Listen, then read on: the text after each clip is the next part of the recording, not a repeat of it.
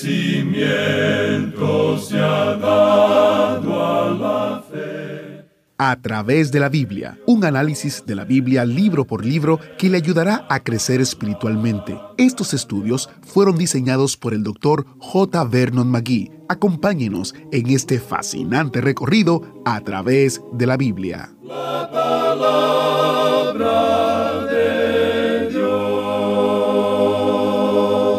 Iniciamos nuestro tiempo en oración. Padre, gracias por tu Hijo, a quien celebramos hoy. Gracias por enviarlo a vivir entre nosotros, a morar con nosotros para que pudiera sustituirnos un día en la cruz. Te honramos y glorificamos hoy mientras profundizamos en tu palabra. En el incomparable nombre de Jesús oramos. Amén.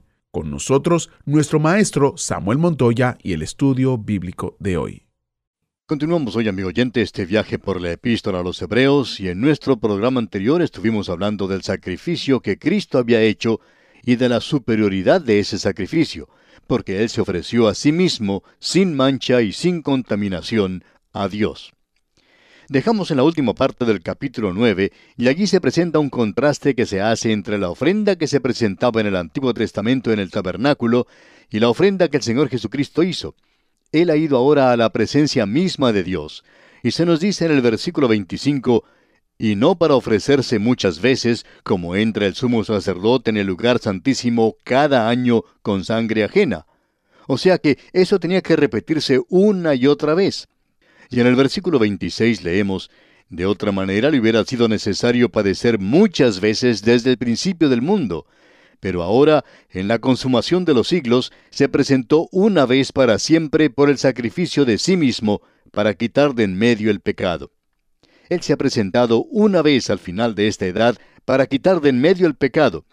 Ahora, si ese sacrificio que él hizo no es algo adecuado, si no es aceptable, podemos notar entonces lo que dice aquí en el versículo 27.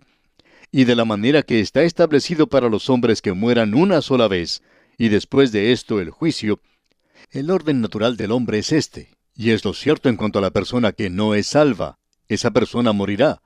Y después de la muerte no hay nada sino el juicio. Ese es el futuro que le espera al inconverso.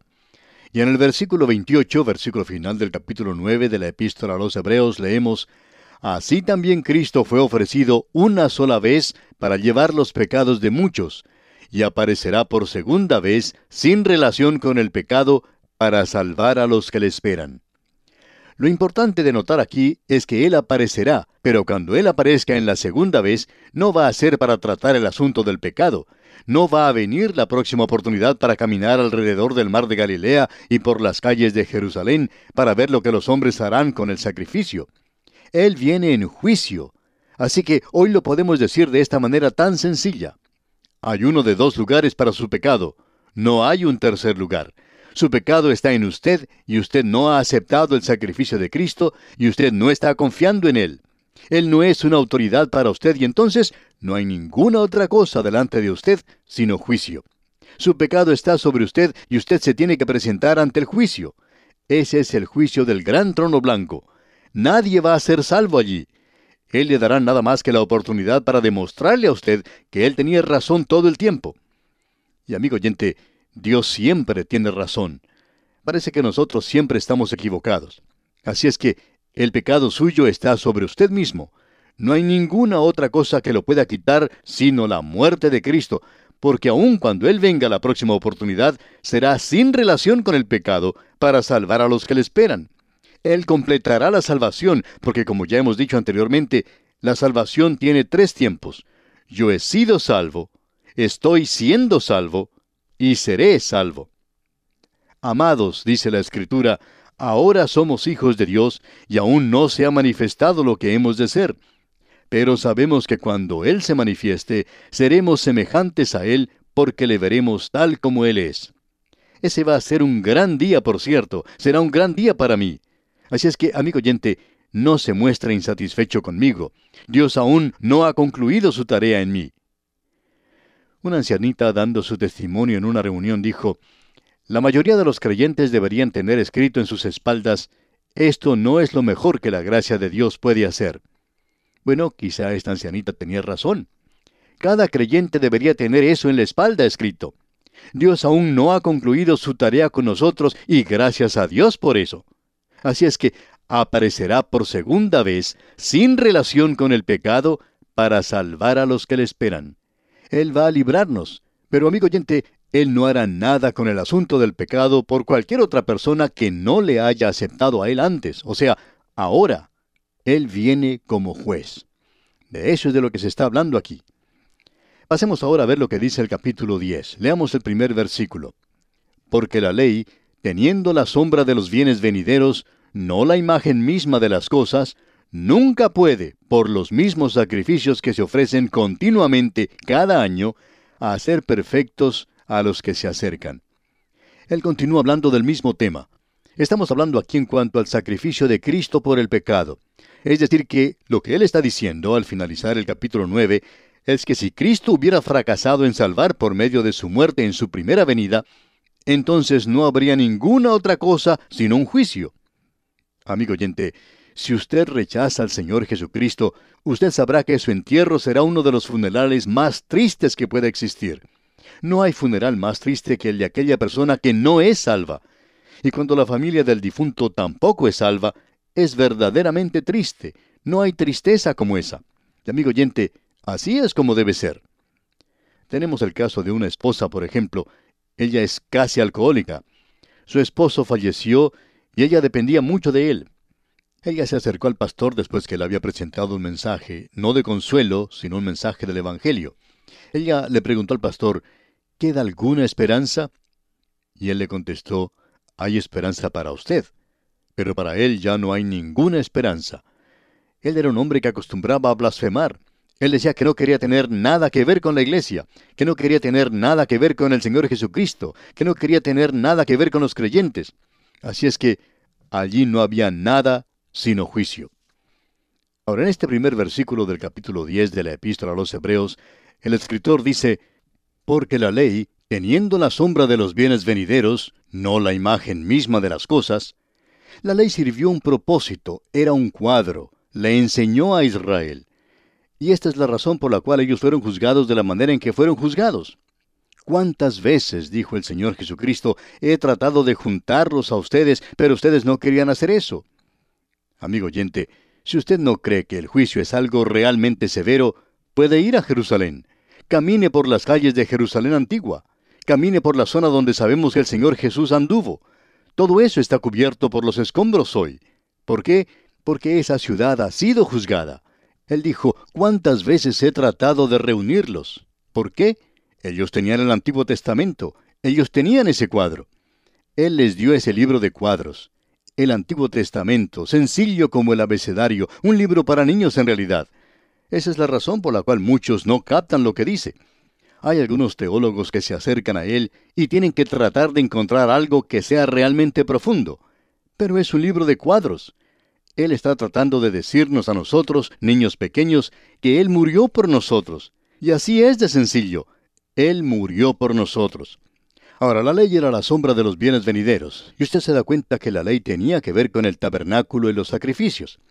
Hay algunos que piensan que pueden separar la ley de las ceremonias de los diez mandamientos, pero esa gente está completamente equivocada.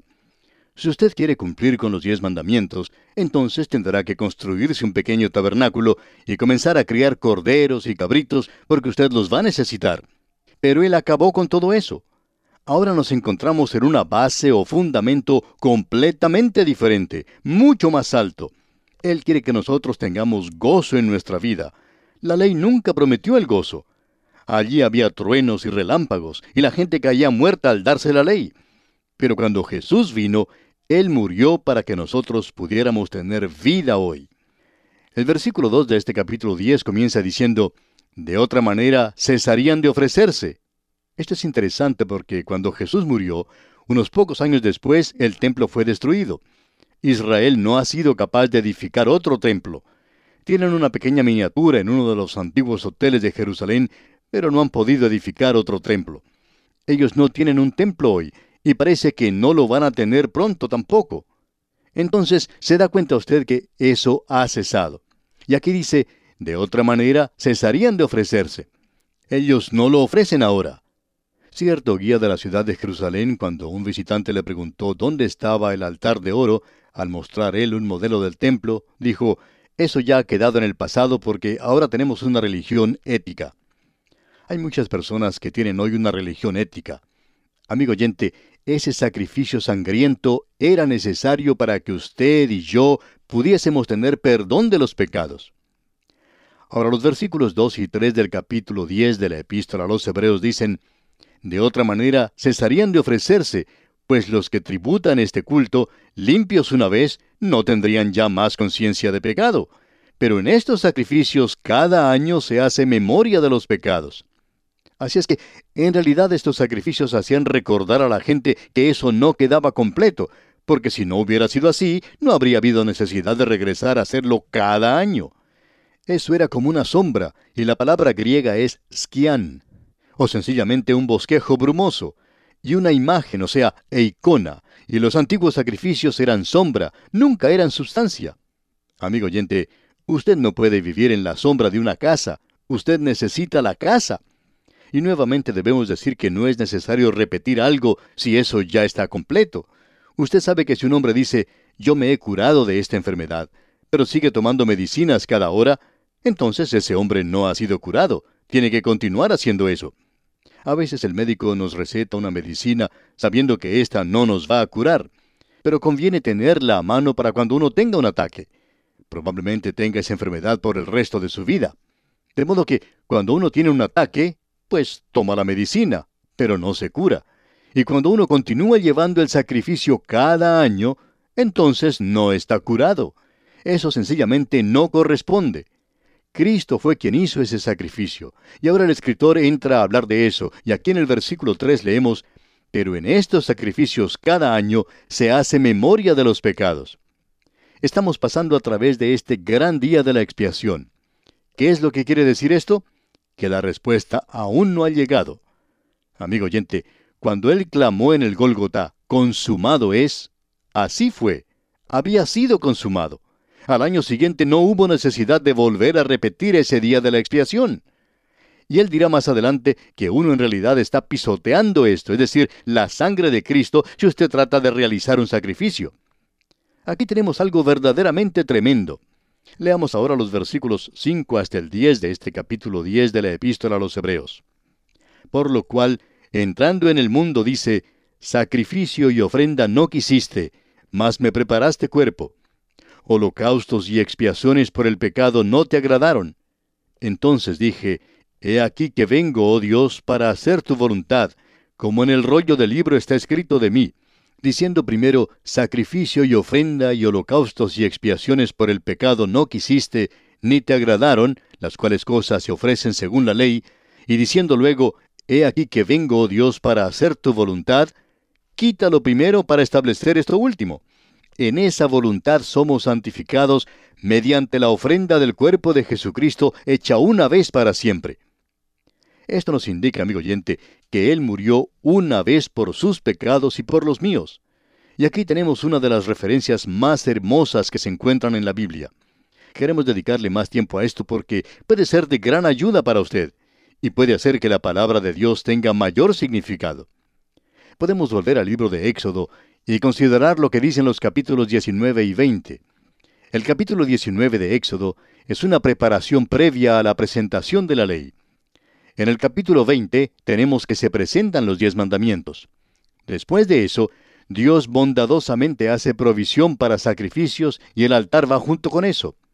Luego, en el capítulo 21, tenemos algo que parece estar fuera de lugar. En los versículos 1 y 2 leemos, Estas son las leyes que les propondrás. Si comprares siervo hebreo, seis años servirá, mas al séptimo saldrá libre de balde. Es decir, que uno no podía tener un esclavo de su propia gente más de seis años. En el séptimo año, esa persona quedaba libre. Pero luego, dicen los versículos 3 y 4, si entró solo, solo saldrá. Si tenía mujer, saldrá él y su mujer con él. Si su amo le hubiere dado mujer, y ella le diere hijos o hijas, la mujer y sus hijos serán de su amo, y él saldrá solo. Pero escucha ahora lo que dicen los versículos 5 y 6. Y si el siervo dijere, yo amo a mi Señor, a mi mujer y a mis hijos, no saldré libre. Entonces su amo lo llevará ante los jueces y le hará estar junto a la puerta o al poste, y su amo le horadará la oreja con lesna y será su siervo para siempre. Así es que la oreja de este siervo iba a ser perforada por esa lesna, y él serviría a su amo para siempre. Si usted veía a un hombre andando por la calle con la oreja perforada, usted sabía entonces que él había recibido una esposa y que había pagado el precio de una esclavitud permanente. Esa es una ley tremenda, y ciertamente que es algo hermoso. Pero, ¿cuál es el significado de todo esto? Bien, leamos lo que quiere decir observando lo que nos dice el Salmo 40, versículo 6. Dice allí, Sacrificio y ofrenda no te agrada. Has abierto mis oídos, o perforado, de la misma manera en que se menciona en cuanto al siervo. Holocausto y expiación no has demandado. Entonces dije, He aquí, vengo. En el rollo del libro está escrito de mí. Estas mismas citas las tenemos en el libro de Hebreos y se aplican al Señor Jesucristo. Aquí tenemos uno de los cuadros más hermosos de todas las escrituras. El Señor Jesucristo vino a este mundo y creció y llegó a la madurez. A la edad de 30 años, Él comenzó su ministerio y podía llegar al fin de ese ministerio y decir, ¿quién de ustedes me acusa de pecado? Él era santo, inocente, sin mancha, separado de los pecadores. Él podía haber salido de la tierra cualquier día si lo hubiera querido hacer y regresar de nuevo al cielo y dejar a esta tierra en pecado. Nos podía haber dejado a usted y a mí en la esclavitud. Amigo oyente, Él dijo, yo amo a estos pecadores. De tal manera amó Dios al mundo que ha dado a su Hijo unigénito. Así es que, en lugar de decir que su oreja era perforada, Él dice, mas me preparaste cuerpo. ¿Un cuerpo para qué? Bueno, Él murió en la cruz y se nos dice en el versículo 10 del capítulo 10 de esta epístola a los Hebreos, en esa voluntad somos santificados mediante la ofrenda del cuerpo de Jesucristo, hecho una vez para siempre. Él podría haberse ido de esta tierra sin tener que morir, porque nadie le podía acusar de pecado. Y él podría haber regresado al cielo sin tener que morir. Pero entonces él hubiera tenido que dejarnos a nosotros aquí. Aún Dios hubiera tenido que dejarnos aquí. Ahora regresemos a esa ley que mencionamos antes. Un siervo, este hombre puede servir solamente seis años, y luego puede salir libre. Pero su amo le ha dado a él una esposa. Al Señor Jesucristo se le ha dado una iglesia. Usted recuerda que el Señor en su oración dijo, Estos son míos. Y él le dice al Padre, Tú me los diste. Él murió por mí, amigo oyente. Él murió por usted porque Él nos ama. Él tuvo que pagar ese precio. Él no se quedó en la esclavitud, sino que Él regresó y nos va a sacar de la esclavitud del pecado algún día. Y Él es el único que puede hacer eso. Como alguien dijo, en la verde montaña muy lejos, fuera de los muros de la ciudad, allí donde murió crucificado el Salvador, quien dio su vida para salvarnos a todos nosotros, no había otro lo suficientemente bueno como para pagar el precio del pecado. Él era el único que podía abrir las puertas del cielo para dejar que nosotros entráramos. Y leemos ahora el versículo 11 del capítulo 10 de la epístola a los Hebreos y dice, Y ciertamente todo sacerdote está día tras día ministrando y ofreciendo muchas veces los mismos sacrificios que nunca pueden quitar los pecados. Ese sacrificio nunca podía quitar los pecados, y todo lo que esa ofrenda hacía era recordarle a la gente que era pecadora, y el asunto del pecado nunca había quedado satisfecho. Y en el versículo 12 continuamos leyendo, Pero Cristo, habiendo ofrecido una vez para siempre un solo sacrificio por los pecados, se ha sentado a la diestra de Dios. Él se sentó ¿Por qué? ¿Porque estaba cansado? No, amigo oyente. ¿Porque ya no va a hacer nada? Tampoco. Su obra ya ha sido concluida. Habiendo ofrecido una vez para siempre un solo sacrificio por los pecados, se ha sentado a la diestra de Dios. Y el versículo 13 prosigue diciendo, de ahí en adelante, esperando hasta que sus enemigos sean puestos por estrado de sus pies. Él está sencillamente esperando. Hay unos cuantos más que van a ser salvos. Nosotros oramos, ah Señor Jesús, ven pronto, ven ahora. Pero Él dice, no, vamos a esperar porque quiero salvar a algunas otras personas. Él está dándole a usted, amigo oyente, una oportunidad si usted no es salvo todavía. Leamos ahora este versículo 13 otra vez y el versículo 14 también. De ahí en adelante esperando hasta que sus enemigos sean puestos por estrado de sus pies, porque con una sola ofrenda hizo perfectos para siempre a los santificados. Una ofrenda puede hacer lo que muchas ofrendas no pudieron hacer. Si Cristo no puede salvarle, amigo oyente, entonces Dios no tiene ninguna otra forma para salvar a la gente. El Señor, aún Dios, ya no tiene ninguna manera de salvar. Es el único camino. Y ahora los versículos 15 al 17 nos dicen, y nos atestigua lo mismo el Espíritu Santo, porque después de haber dicho, este es el pacto que haré con ellos. Después de aquellos días, dice el Señor, pondré mis leyes en sus corazones y en sus mentes las escribiré, añade, y nunca más me acordaré de sus pecados y transgresiones. Ahora, de la misma manera en que vimos allá en el capítulo 31 de Jeremías, Dios dice, yo voy a hacer un nuevo pacto con Israel. Usted puede apreciar, amigo oyente, que no ha concluido su actuación con ellos. Si usted lee su Biblia, puede apreciar eso. Ahora, si usted se pone a leer estos nuevos teólogos que presentan alguna explicación filosófica, entonces usted va a terminar completamente perdido. Esta gente probablemente tiene un argumento muy lógico. Pero amigo oyente, nosotros no estamos siguiendo la lógica, sino que estamos siguiendo la palabra de Dios. Y creemos que si usted la sigue, tendrá mucho sentido, y verá que esto es algo lógico también. Ahora el versículo 18 de este capítulo 10 de la epístola a los Hebreos nos dice, pues donde hay remisión de estos, no hay más ofrenda por el pecado. Él hizo esa ofrenda.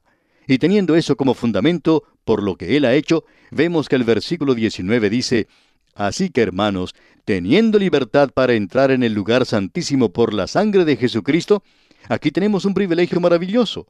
Esta libertad que tenemos aquí es una libertad para hablar, no es algo arrogante, no es necesario que usted entre allí atemorizado.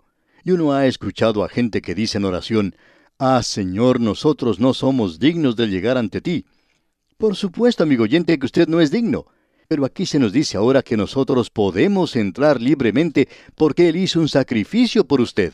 Él dice, tú eres mi hijo ahora y puedes entrar como un hijo ante el Padre. ¡Cuán maravilloso es esto, amigo oyente! Y este es el privilegio que tenemos hoy. En uno de sus libros, Kipling habla de un grupo de hombres y dice de ellos que eran caballeros sin temor. Nosotros podemos ser caballeros sin temor en la presencia de Cristo. Aquí tenemos nuestro privilegio, pero también nos va a presentar nuestra responsabilidad. Y en el versículo 22 de este capítulo 10 de la epístola a los Hebreos leemos, Acerquémonos con corazón sincero, en plena certidumbre de fe, purificados los corazones de mala conciencia y lavados los cuerpos con agua pura. Aquí se nos dice, acerquémonos. Y en el versículo 23 se nos dice que mantengamos firme. Luego en el versículo 24 leemos, consideremos. Tenemos privilegios maravillosos, amigo oyente, pero también tenemos responsabilidad, de la misma manera en que la iluminación que tenía Israel le daba un privilegio, pero también le daba responsabilidad. Y ya hablaremos de esto, Dios mediante, en nuestro próximo estudio. Será pues, hasta nuestro próximo estudio, amigo oyente, es nuestra oración que Dios derrame sobre usted sus ricas y abundantes bendiciones. ¿Fue de ayuda para usted el estudio de hoy? ¿Desea enviarnos algún comentario de lo que ha estado escuchando? Entonces escríbanos, no espere más. Nuestro correo electrónico es atv@transmundial.org. atv@transmundial.org. Si desea recibir las notas y bosquejos de lo que estamos estudiando, suscríbase gratis en nuestra página en internet a través de la biblia.org barra notas a través de la biblia.org barra notas.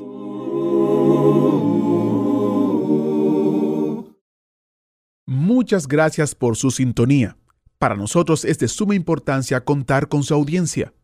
Como ustedes saben, a través de la Biblia es una producción de Radio Transmundial. Por más de 20 años, Radio Transmundial ha publicado un devocional para todo el año llamado Alimento para el Alma. Este devocional ha bendecido a hispanos en todo el mundo. Por eso queremos que usted también sea bendecido al utilizar este devocional cada día. Llámenos al número 1-800-880-5339 y tendrá una copia impresa sin costo alguno de Alimento para el Alma 2024. Es gracias a la generosidad de sus ofrendas que podemos ofrecer este libro especial sin costo alguno para usted.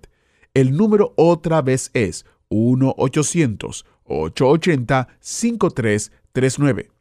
Estamos en Carolina del Norte y contestamos los teléfonos entre las 9 a.m. y 5 p.m. Si no contestamos, por favor, déjenos un mensaje y le devolveremos a la mayor brevedad posible. Es vital para nosotros contar con sus oraciones y también queremos orar por usted. También contamos con sus ofrendas y donaciones que hacen posible que este ministerio continúe llevando la palabra entera al mundo entero. Si quieres ser parte de nuestro grupo de oración o si quieres ser parte de nuestros hermanos que colaboran fielmente para este ministerio, solo debe de llamarnos 1-800-880-5339 y con mucho gusto le atenderemos. Cuando nos llame, recuerde que estamos en la costa este de los Estados Unidos, en Carolina del Norte, y tomamos las llamadas desde las 9 de la mañana hasta las 5 de la tarde. su sangre carmesí